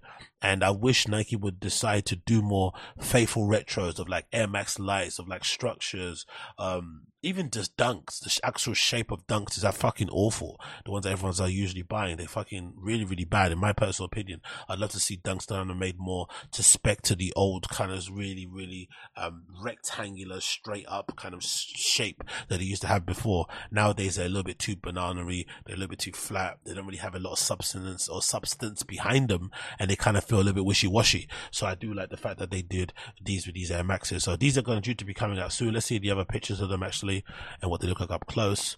Um, looks like the bubble itself might be. Is that clear or is that a little bit of a green tinge there? I don't know if it's green. I don't know. It looks really nice though, to be fair, the bubble itself. And then again, you got all the mix of materials there. Um, you got this nice black denim kind of way, another black denim, a, a, black leather sort of mud guard with a crinkle effect. You got this sort of like nubuck or suede on the toe box, which is really interesting choice. Personally, I would have gone with mesh if that was me, because this would crease really easily. But I still like the, you know, the little flip. And then of course you got a little nice little leather, um, tag as well here on the tongue. So nice little addition as well. But there's loads of bits here that will probably get crinkled and fucked up, like this pink, um, inside of the shoe. Once you put your, unless you know, you're wearing new socks every time you wear the pair of shoes. But if you repeat socks, I've got a feeling this back collar bit would end up getting a bit smudged and dirty. And I have a feeling this, this toe box will get really crinkled very easily with this sort of like suede nubuck toe box going on there. So that might be something to keep an eye on if you're going to purchase them. But they do look fucking beautiful though, especially for the top down. They look so nice with the pink laces. I actually take it back. I think the colorway is kind of hard. I'm not to lie. That colorway is kind of winning me over with the pink lining on the inside there and the pink laces that they look absolutely special. I absolutely love these. And then of course you got the nice um logo design here at the back. I, I, it would have been nice if it was all bejeweled, but I guess maybe they can't do it with the letters. But they got the letters embroidered. They got Nike in the air, and then the actual swoosh itself is like a almost a bejeweled type of design. If you know anything about your Code.jp um, Air Maxes, and of course, yeah, you got this nice. Look at this. You got this nice raw, um, you know, hem here or edge on the side where they cut the pattern for the mudguard. Hasn't been sealed or anything, which I always love. And then yeah, you got the addition of what looks like I feel oh okay it's not if it's not corduroy it might be denim then. Or maybe it is corduroy this material here this pink material. Maybe it is corduroy and maybe this is corduroy also or is that denim? I'm not too sure but either way good material choices I love it. You got the leather you got the suede a nubuck and you got whatever this is corduroy denim. So you got three different materials here all in one really. It looks really cool. You cannot deny that. And then what's the last picture here? At the end you got a picture here of the back as well with the little um, stumbled leather as well. So big up them for that. Oh, I think the the, the air bubble might be blue. It might be a kind of a little blue type of tinge in there. Love that. Um, let's read a bit of the blurb. It says Nike's Air Max line may be a decade old, but it continues. Okay, Hypebeast article writing is so terrible. Let's skip all that bit. Then it finishes. Says kicking off the new pair. The upper begins with a textured leather mudguard and black that wraps around the shoe. From there, a rough blue suede base is accompanied with pink denim. A signature black denim enters the mix with primary midfoot overlay and the heel canter. The swooshes carry the light grey leather that contrasts with the denim, supporting the sneakers and off-white midsole with a visible air unit is joined by a combination of pastel blues and pinks and a out. So At the time of writing, Nike has not yet revealed any dates on the when it's going to be releasing the black denim colorway the MX 186. Stay tuned for updates. So I saw, I saw recently there was an 86 of the blue of like the classic kind of white with blue. And I'm sure there's another one coming up soon, but I do like this color. I think this looks absolutely fire. Love it. So far, no date when it's meant to be coming out, but they're saying that it could retail for $170, which is a bit steep. But like I said before, I would be willing to pay the extra bit of money for retros that get made faithfully um, than pay whatever they were charging before for the banana fucking shaped nonsenses that they were putting out. 170 for a faithful retro is definitely something that I'm really into, especially if they do this these interesting colorways. This is a really fresh approach to doing colorways that they haven't done before, especially with the Air Max. You know, there's no mesh here. If I'm not mistaken, the the Sean Wotherspoon Air Max 1 things, 87s, they didn't have a, a mesh anywhere either. Yeah, so maybe this was the inspiration for it. Because like I said, it does remind me a lot of the Sean Wotherspoon. What was it again? Is it Nike Air Max something, right? Nike Air Max. Let's just put that in there. It kind of reminds me a little bit, yeah, of the, what they called the one slash 97s, right? The mix between the 97s on the top and the Air Max one on the bottom. Like this colorway, imagine with an 86 air, air unit, how these would look if they had this exaggerated, um, super big, um, air bubble unit, right? That's where I got it. It's over there. Let's move this tab over here so you can see it. Bear with me a second. If I do that, boom, boom, boom. Yeah. Imagine that air unit on a pair of Sean Wotherspoons. They would look so hard. So maybe there is a chance to do that. Maybe they might do, um, open up on Nike IDs. Probably unlikely, but this is again one of the best Nike models of all time. To be fair, collaboration wise, Sean Wotherspoon absolutely snapped on these. But yeah, these didn't have any mesh bits on them at all, did they? From what I can tell here, there are no mesh bits on these shoes. It's just straight up corduroy or whatever material it is. Let me just get this StockX picture so I can see it in fucking its full HD potential. That's the pair there. Oh, that's a toddler pair. A toddler pair, it says? Toddler. Okay, cool. I don't need that. I need the actual picture of the shoe. See if I can get it. There you go. I think that's the one there. Um, that picture there. Boom, boom, boom. Copy the address. Let's put that over here. Let's see what it looks like. But yeah, you've got, so on the Sean Wotherspoons, you've got just a complete mix of corduroy everywhere. So from the green to the purple to the to the blues, to the pinks, to the greys, to the yellow, and to this kind of browny type of colorway. So it's all, it's all corduroy. But yeah, I would love to see that same level of attention given to that. So I do like the shoe itself. When it does come out, you shall know. When it does come out, you shall know. Another one also we got this um, regarding these dunks. Again, I'm not really the biggest fan of dunks to be fair. I'm kind of tired of SBs in general, and I think the way that Nike has forced dunks down our throats should be studied. Um, I remember when I used to work for Nike, there was a I think it might have been the 35th anniversary of the dunk when I was working for no was it 35th I don't know what it what it was but when they put out those um dunks that had um, that were based on American sports colleges or whatever college teams and shit um I remember that was the time that I was around and I think they were done in like a suede type and finish and everyone was and everyone kind of didn't really didn't really care unless they were like you know limited edition SBs but Nike have been really resilient. They've been really kind of steadfast in pushing dunks. They have never stopped. I feel like they push dunks in terms of special collaborations and celebrations more than they push Air Force Ones, which is weird because I feel like Air Force Ones are a far superior shoe in that kind of, you know, classic sort of like upper design and shit. But whatever, people seem to be loving dunks. They seem to be going crazy for them. And I think these might be another ones of the crazy ones because this is like a limited edition version of the Panda Dunk, but it's kind of done a bit better. It looks really cool. So this is courtesy of Hypebeast. This is a Tightbooth um, announces the launch party for its Nike Dunk Low that's meant to be coming out soon. I've seen these all over the social medias.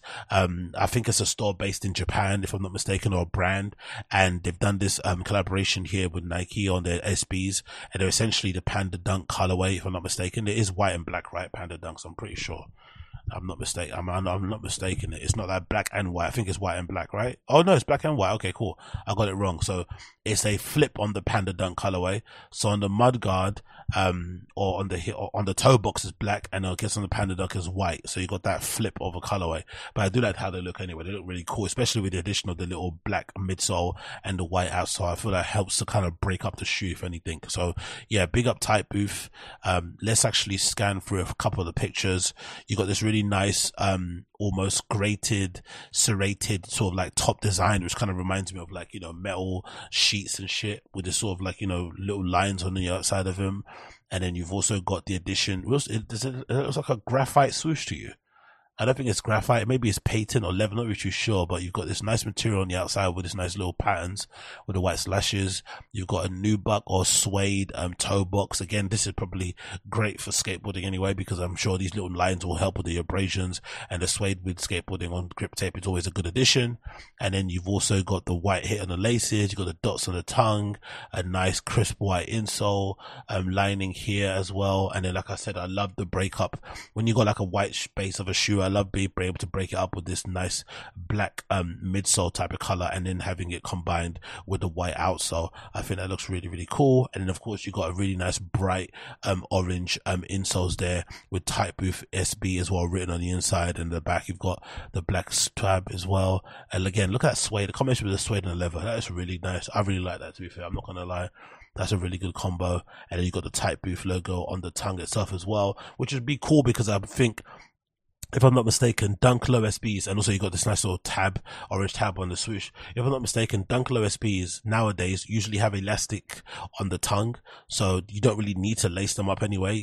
Especially wear your size and whatever, you can basically have them slot in. So it'd be pretty cool to see people maybe wearing them laceless, um, so that you can just see the Tightbooth on the tongue as well. That might be a cool little flex.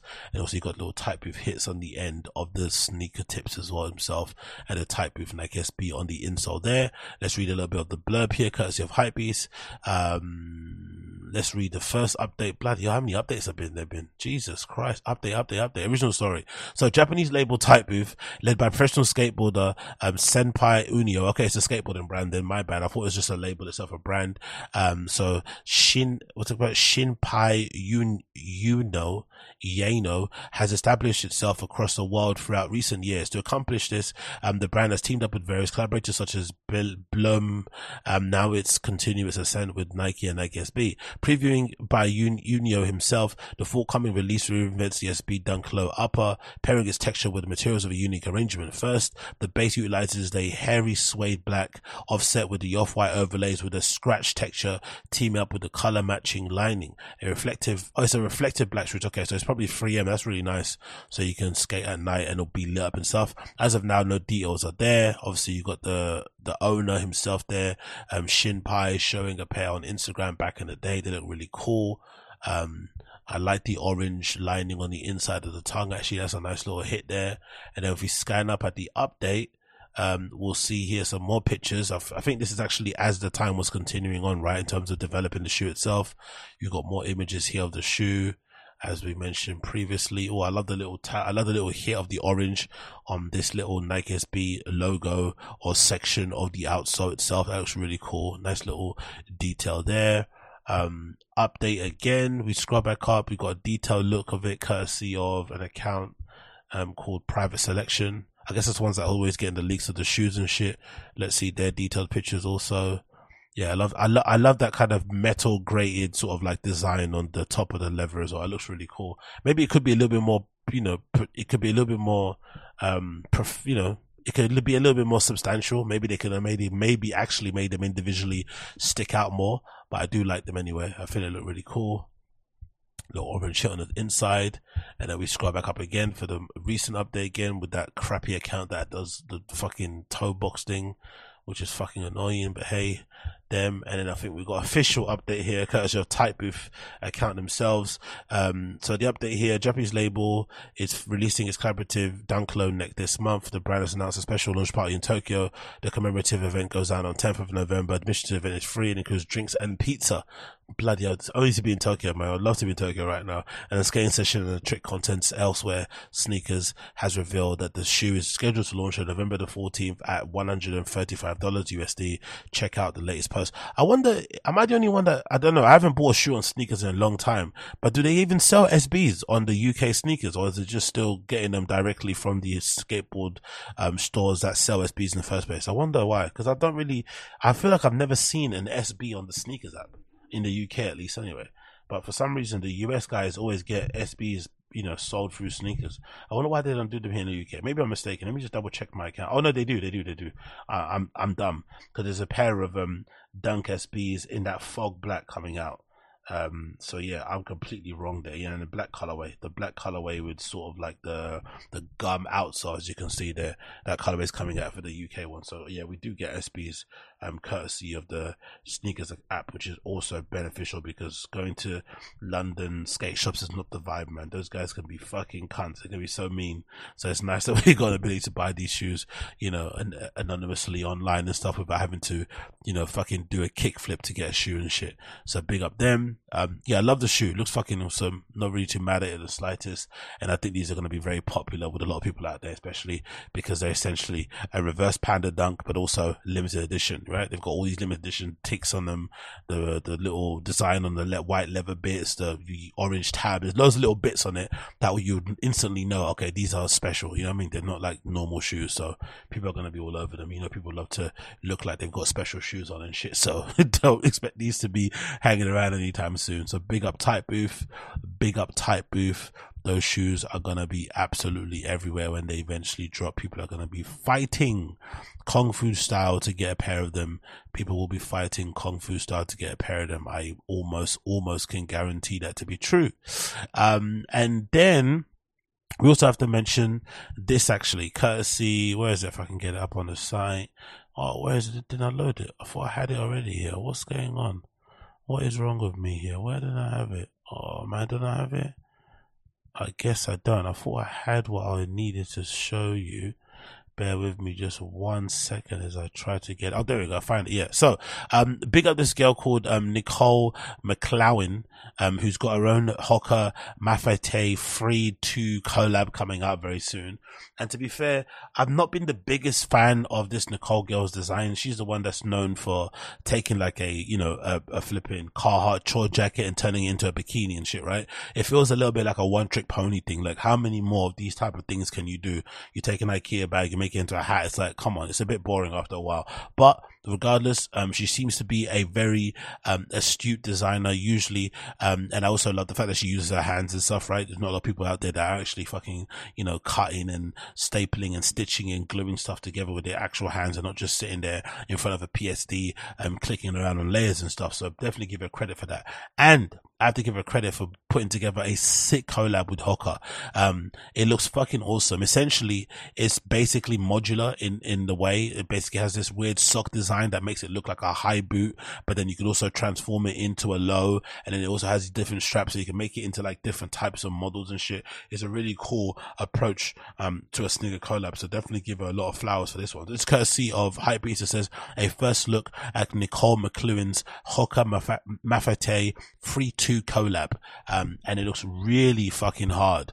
Um, so designer, um, Nicole McLaughlin, um, has earned a significant following for her ability to create out of the ordinary designs that are often playful in nature and lean into a DIY aesthetic. Following her time designing at Reebok, she has gone to work, um, from a range of footwear brands producing one of a kind projects. Now she's teamed up with Hoka to introduce the latest silhouette, the Mafate, was it Mafati, yeah? Mafati Free 2 with a twist. The Mafati Free 2 arrives in a combination of Mafati 2 and a Mafate 3, modernizing the two with a street ready look that utilizes a quick lace system and a vibrant sole. From McLaughlin's take on this new style, the gaiter has been applied, erasing its collar, um, perfectly to convert it into a high top. The gaiter appears in black and red and neon with green stitching. Glass underneath the gaiter, the upper of the shoe features a grey and yellow and black and white lines, while the Mafate 3 set to make its inline debut on October 27th. Nicole's gaiter equipped collaborator will follow um, on November the 3rd. So definitely chase you for that. As you can see there, she's wearing them there out in the trails. She's actually out there in the field doing the work. We love to see that. You got that great sock design, right? Going on there. And then I think if I check on the Instagram, actually, there's actually more pictures that show you kind of how you can basically um, take them apart and kind of make them your own. I think this one might be a good option to check. Actually, let's see if we can get this to load. Bear with me a second because my comp is on a mad one. But essentially, if I'm not mistaken, you can basically, you know, modular change them and stuff, right? So you've got this option here, which you've got. Oh wow, I love this one. There are loads of different pockets all over the place where you can stuff little bits and pieces in here. Um, so this look really cool the bright, super bright in it. Wow. And then of course, this is what it looks like without the gaiter type of high top design. you've got this big red, um, midsole here, yellow accents and stuff, and this nice yellow and black sort of mix on the top. Um, and then of course you've got the logo there. She's using a gaiter again. and then more of the shoe itself. As you can see here, she, you know, she's kind of like lacing up that thing on the outsole of it to kind of protect it. Maybe it's to keep from fluff or stuff getting in on your shoe, or maybe it's to help it to be a bit more waterproof. I'm not really too sure, but I'd love it anyway. And then let's click this video here, and maybe this will show us how you can basically take them apart, if I'm not mistaken. Let's see if this works. Yeah, she's turning around, she's unzipping the gaiter thing, removing it from the upper of the shoe and then you can basically change it. So yeah, all different ways to wear the Gaiter and then collab releasing tomorrow. Um, again, you can clip it on the outside to make it look like a, uh, it looks like a mule or something with the laces covered to be fair, like a sandal. You've got another way to put it where you can, oh wow, you can cover the back of it and basically make it kind of silver see kind of you know I guess waterproof so there's no seal there and nothing can get through and you can also wear them regular like regular Hoka running shoes. They look so good though, man. That's a really again. Um, I, I think her designs can be a little bit one trick ponyish, right? There's only so many versions of an IKEA bag turned into a backpack that I want to see, but I do appreciate that the collab is very true to her design aesthetic and they're actually somewhat functional. Oh, they kind of build on the vans, isn't it? That van shoe that she did, they kind of build a little bit on that. The van slip on that she did with all the little pockets, the gardening shoe. So that's actually a good little model there. I'm not really too mad at that. And she, she's, she's done quite a few products, isn't it? I wonder, this is really cool, this new generation of designers, how they're able to do different collabs with different brands. Cause she's got a Reebok collab there. You've got a collab with Vans and then you've got a collab with Hoka. So I like that the brands are not like signing these guys onto like exclusive contract because I always thought that was weird where you couldn't work with other brands. If anything, if you do great work for one, that will influence people's likelihood to want to buy another stuff from another brand that you do. Do you know what I mean? Like if you do a great collab with, let's say Puma, and then you have a collab with another brand like Reebok or something or, you know, New Balance, I'd actually more be interested in seeing what you do there because it's a different brand and it's going to carry the hype on for the other one. So they all kind of serve each other. I never got this whole thing about, oh no, you can't have, um, you can't work for the other company. So no, let me work for all of them and it all kind of feeds into each other. So yeah, you've got Reebok there. Um, I'm not too sure what this brand is here this blue shoe. Um, oh yeah, this is uh the the the mountaineering footwear, right? Um, footwear or Dynami, how how you pronounce that word? Um, and actually, let's see that video. What does that look like? What's she doing? She's walking into a shop with those shoes on. Um, re what they call it's a reusable grocery bag. The actual shoe is a grocery bag. Oh, sick. That's kind of cool. I'm not going to lie.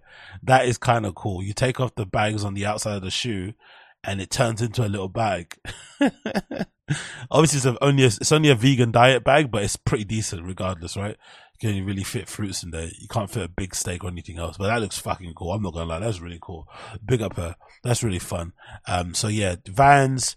Um, you got Uggs collaborations here.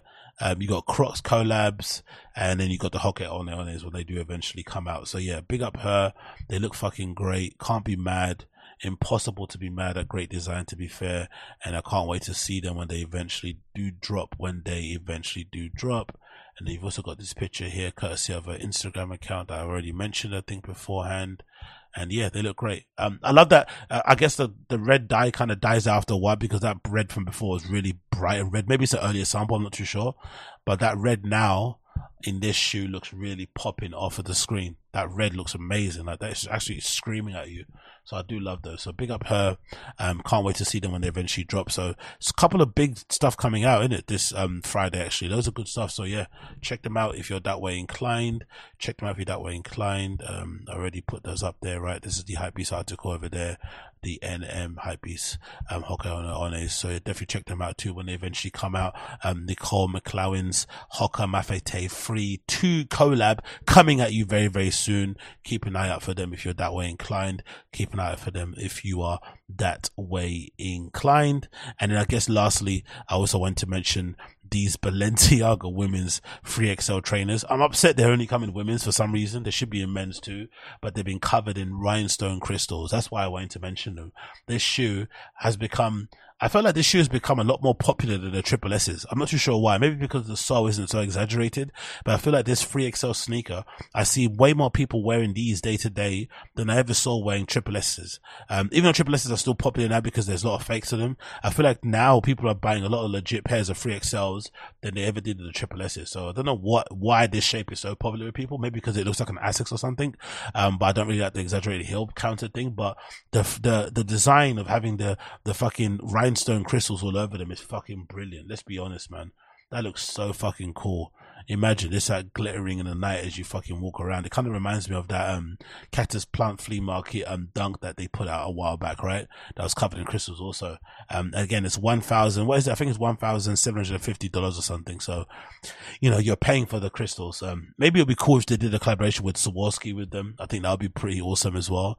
But these look really cool. I wouldn't mind wearing these, mate. I wonder if the crystals will fall off when you're out doing the techno stomp as I usually do.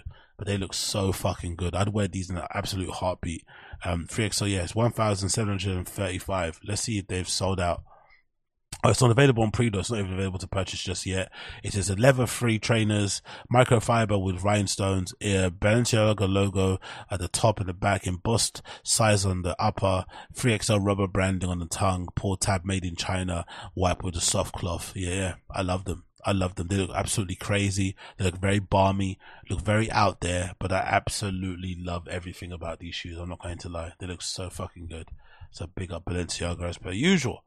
Anyway, that has been the Agostinho Zinga Show episode number, I think 721, I think. I'm not really too sure which episode it is. It should be 721. If you've had a good time enjoying this show and you want to give me some love, then make sure you leave me a five star review on all the podcast apps that you use. That'd be greatly appreciated. And of course, if you're watching this premiere on YouTube, you of course can smash the like button, subscribe, all that good stuff. Leave me a comment down below if you have any questions. That'd be also appreciated. And of course, in the description, there'll be links to everything I spoke about. If you cannot see what I'm speaking about, listen to the audio side of things only. You can see all the links to everything I'm speaking about via the description down below if that is your vibe.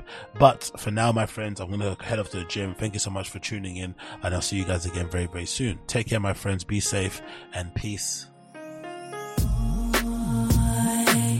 I saw you soon as you came bouncing through the door. You and your mans and them just took over the floor.